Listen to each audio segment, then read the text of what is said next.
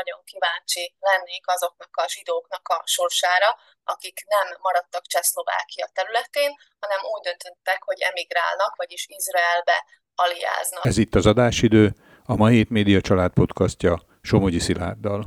Bajcsi Ildikó, a Budapesti Erőszakkutató Intézet fiatal történésze, immár harmadik alkalommal a vendégem az adásidő stúdiójában, ahol mindig egy újabb munkájáról számol be. Mai beszélgetésünk Izraelhez kapcsolódik, ahova a világ minden tájáról betelepülnek a zsidóság tagjai. Az egykori Csehszlovákiából kivándorló zsidó családok második, harmadik generációját látogatta meg a történész. Képet kapunk a motivációról, az identitásváltásról, és részben az izraeli mindennapokról is. Ildikó, köszönöm szépen, hogy elfogadtad az Adásidő Podcast meghívását. Én is nagyon szépen köszönöm a meghívást. És akkor itt, ahogy az előbbi felvezetőbe elhangzott, ugye te évente azért éves gyakorisággal tisztelet teszed nálunk, Beszéltünk eddig már a Komárom és Komárom környéki zsidóság történetéről, illetve a sarló mozgalomról, mindegyik egy-egy munkádhoz kötődik, most pedig Izraelben voltál. Erről röviden Dióhéjba, talán a legfontosabbat, hogy mi volt ez az izraeli út. Tudná így bevezetőként mondani? Igen, valóban a Klebelsberg Kono ösztöndíj keretein belül nyertem egy két hónapos tanulmányutat, vagy kutatóutat Izraelbe, amit ezen a nyáron, 2023. júliusa és augusztusa között realizálta. És hát ennek a kutatóútnak az volt a célja, hogy életút interjúkat készítsek olyan csehszlovákiai származású, magyar identitású zsidókkal, akik aliáztak Izraelbe, Izrael állam megalakulását követően. Ez a alia, ez ugye elég gyakran elhangzik el maga a kifejezés, ezt esetleg ki tudnád fejteni, vagy pontosítani, hogy mit is értünk alia alatt? Ugye az alia az azt jelenti, ez egy héber szó, hogy felfelé menni, és azt fejezi ki, hogy az a zsidó, aki tulajdonképpen visszatér az ős hazába, vagy az eredeti hazájába, Izraelbe, az egy felsőbb szintre lép.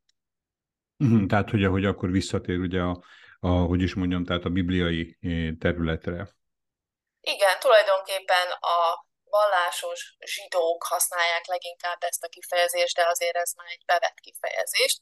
Azért használom én is, mert ugye nem arról van szó csupán, hogy a zsidóság emigrál bármilyen országba, hanem tulajdonképpen Izraelbe megy, ami az ő ős hazája.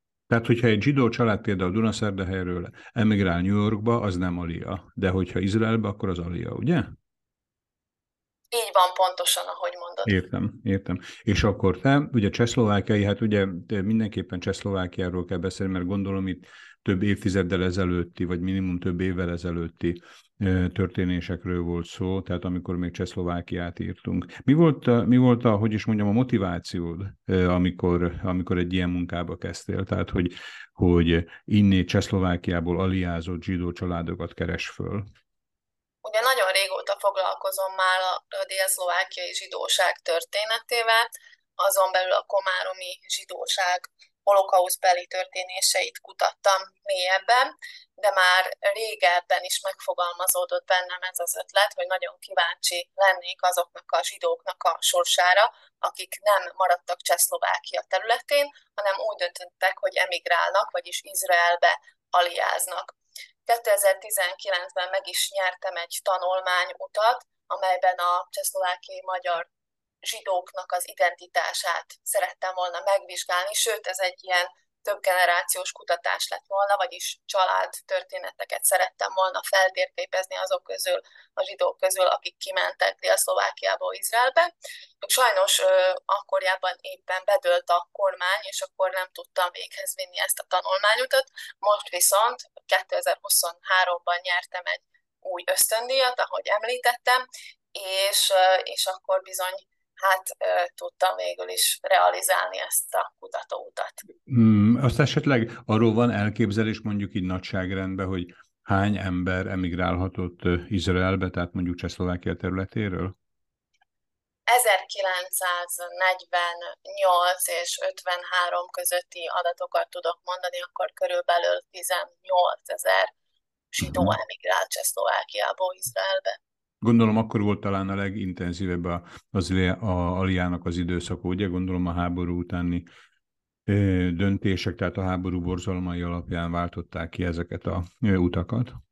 Igen, az első és a legnagyobb aliázási hullám közvetlenül Izrael állam megalakulását követően következett be, de voltak több alia hullámok is. A következő alia hullám, hogyha Csehszlovákiát tekintjük, akkor az 1960-as években volt, ugye itt azért közrejátszottak a 60 2008-as történések Csehszlovákiában, amikor meglazult a rendszer és lehetett menni Izraelbe, illetve az 1980-as évekről beszélhetünk még, amikor már a rendszerváltás eseményei következtek, és még volt egy időszak Csehszlovákia felbomlása időszakában, amikor több zsidó is úgy döntött, hogy Csehszlovákiát elhagyja és elmegy Izraelbe. És Ildikó, ezeknek a kitelepüléseknek, aliáknak a kiváltó oka az inkább ilyen negatív élmény, vagy inkább a pozitív várakozás. Tehát azért mennek el ezek az emberek, például mondjuk Csehszlovákiából azért mentek el több hullámba is, mert kényelmetlenül, kellemetlenül, vagy kimondottan rosszul érezték magukat, tehát volt ez valamiféle reakció a itt-ott megjelenő antiszemitizmusra, vagy inkább egy vágyakozás volt, hogy a, hogy a Szentföldre, hogy a, mm, tehát hogy ahogy te is mondtad, egy magasabb szintű lakóhelyre költözzenek. Nyilván közrejátszott az ő emigrálásukba, aliájukba a várakozás és a reménység is, de minden esetben valamiféle kényszerhelyzet volt, legalábbis én ezt láttam az interjúimból.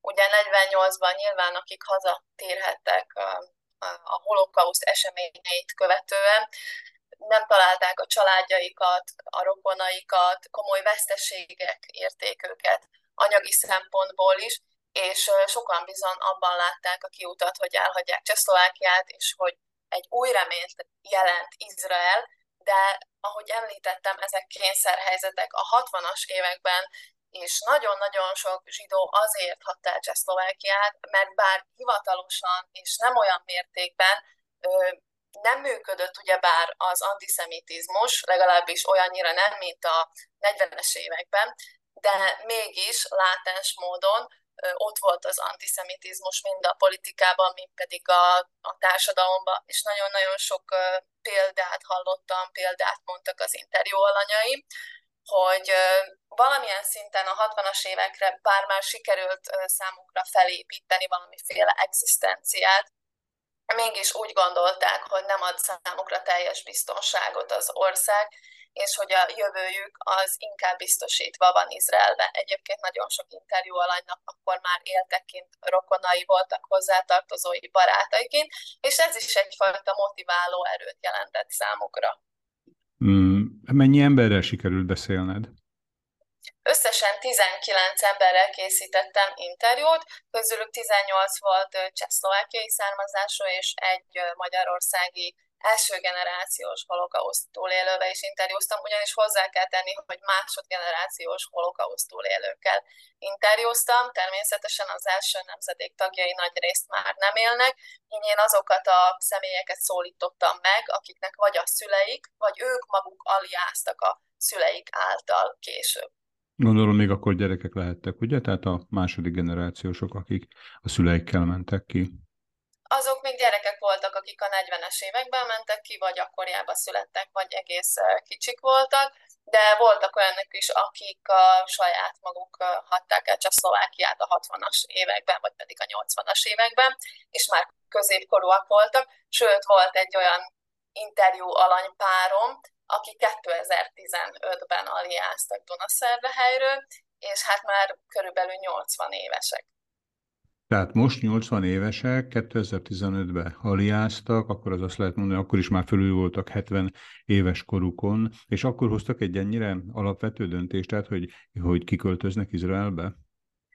Igen, ugyanis nekik a gyermekeik már kint éltek, Aha. és hát ugye az unokáik is kint éltek ezzel együtt, és úgy döntöttek, hogy mivel az ő felmenőik már ugye nem élnek, rokonaik nincsenek nagyon, a gyerekek kint vannak, ezért számukra is a legjobb hely az Izrael lesz, és hát be is valósult ez a várakozásuk, mert bár nagyon érdekes az is, hogy abszolút szinten nem beszélnek hibritül, héberül, ami egy komoly nehézséget is jelent nekik a hétköznapokban, teljesen jól érzik magukat ott kint, és nem jönnének haza, nem szeretnének hazajönni, hazaköltözni.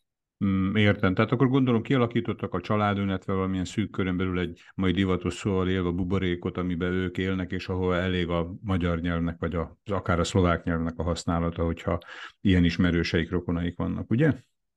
Igen, pontosan. Közös nevezőt meg lehet határozni, ami mindegyik riportalanyodnál, mindegyik interjú alanyodnál visszatérő momentum volt? Vagy, vagy, vagy esetleg életkorban akkora különbségek voltak köztük, vagy ahonnét ők kiköltöztek, Csehszlovákia azon részei között vannak akkora különbség, hogy nem lehet egy kalap alatt említeni az összes interjú alanyt?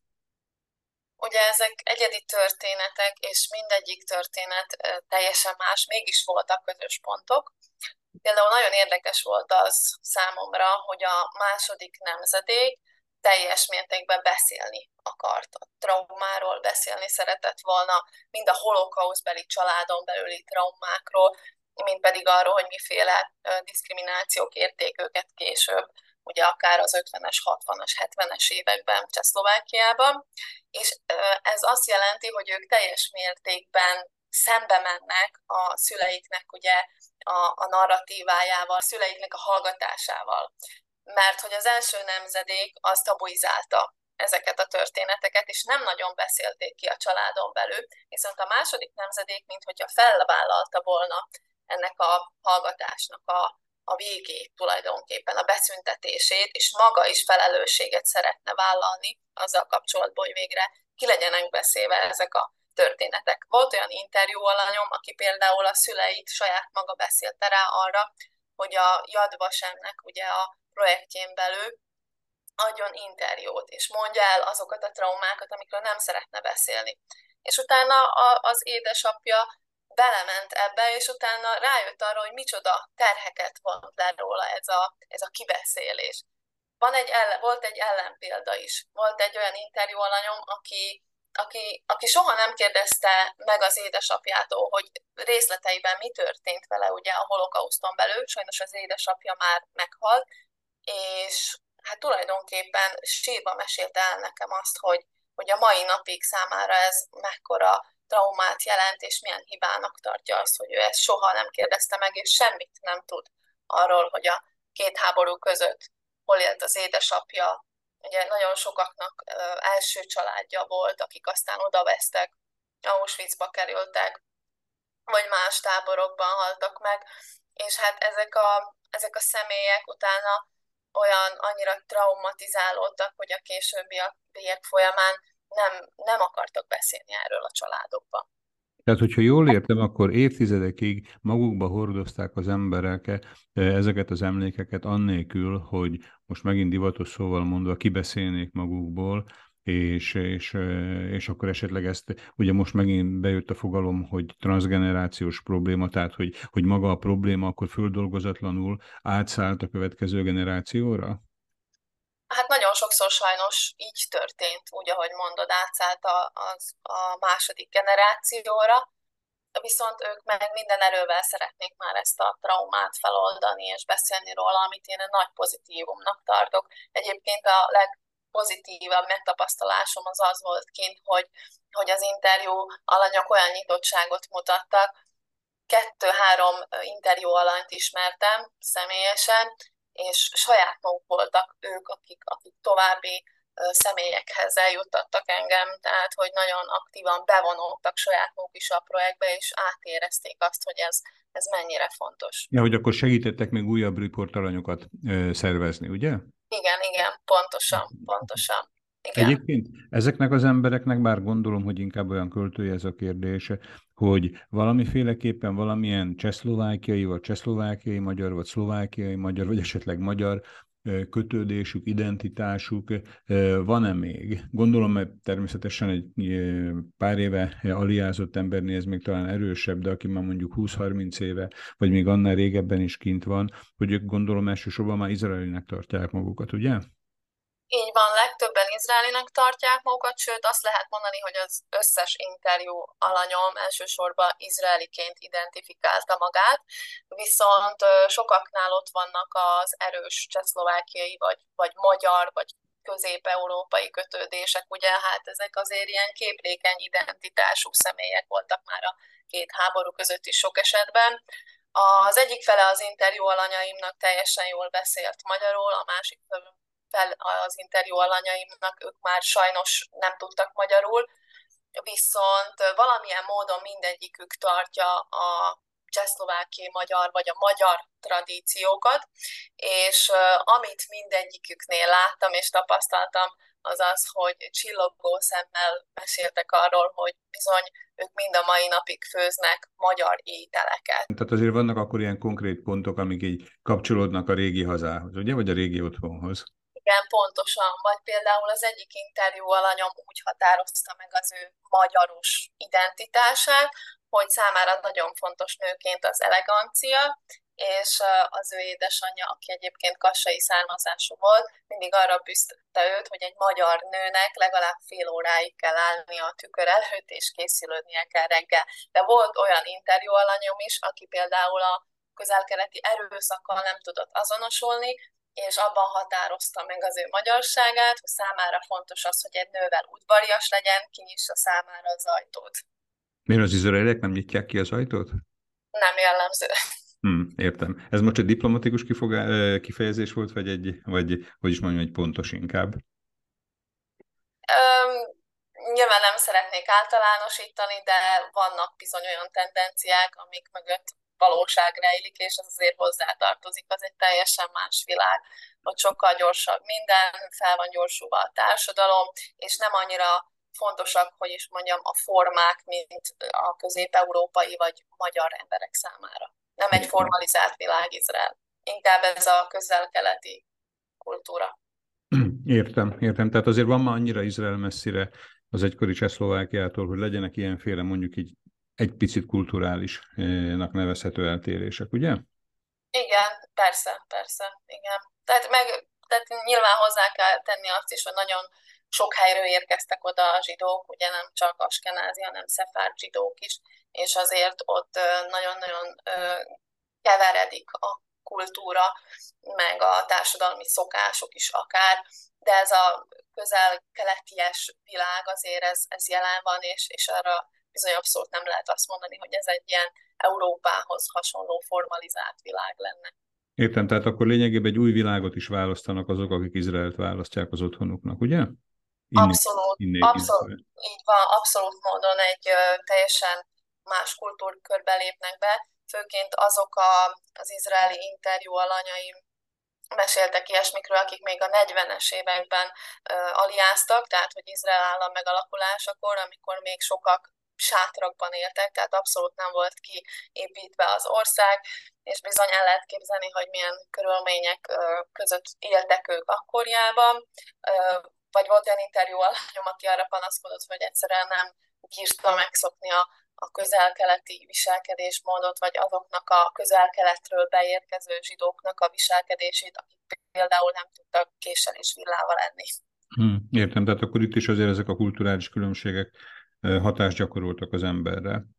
Így van, igen. Volt-e esetleg olyan tapasztalásod, vagy olyan interjú alanyod, aki, aki tudott olyanról, aki visszament? Tehát, hogy aki nem maradt, akár ilyen, ilyen problémák vagy különbségek eredményeképpen is, föladta az eredeti elhatározását, hogy aliázzon, és inkább visszatért a, a volt otthonába?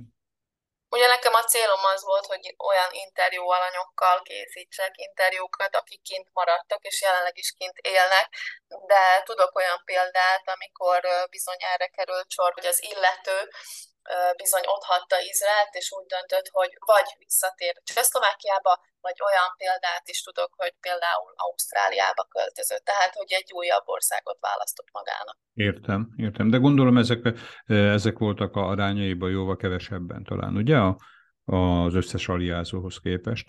Igen, igen, azt gondolom egyébként, hogy igen, és még ehhez szeretném hozzátenni, hogy én úgy láttam, hogy minnyájuknak nagyon nehéz volt, amikor elhagyták Csehszlovákiát. Ugye említettem, hogy sokaknak már egzisztenciájuk is volt valamiféle Csehszlovákiában, és ugye onnantól kezdve, hogy nem tudták a héber nyelvet, nem volt munkájuk, olyan körülmények között voltak, ami számukra egy bizonytalan talaj volt, a családot fel kellett építeniük, tehát az első évek kemények voltak, ezt mindegyik interjú alanyom elmondta, kivétel nélkül, függetlenül attól, hogy mikor aliáztak.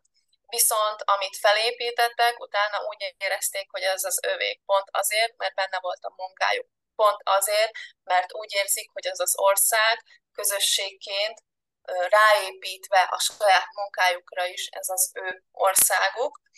Nagyon sajátos izraeli identitásuk van, amiben nagyon erősen közrejátszik a katonai szolgálat is, ugye, mert hogy Izraelbe kötelező a katonaság, nem csak a férfiaknak, hanem a nőknek is, és ez egy nagyon komoly identitásformáló erő. Tehát, hogy még inkább megerősíti ugye a viszonyát az országhoz, az államhoz, vagy az otthonhoz az embereknek. Pontosan, igen, egy sajátos izraeli identitást alakít ki. Esetleg olyan riportalanyod, riportalanyod volt-e, aki már, ahogy te is mondtad, olyankor időszakába ment ki, amikor már itt kezdett megalapozni egy egzisztenciát, és hogy utána Izraelbe is sikeres tudott lenni? Tehát, hogy aki duplázni tudott, hogy, hogy itt is Csehszlovákiában sikeres volt, vagy mondjuk úgy egzisztenciát épített fel, és ugyanezt meg tudta tenni Izraelben is? Sándor példája jut eszembe, ők Dunaszerdahelyről költöztek ki az édesapjával, illetve ha jól emlékszem a testvérével.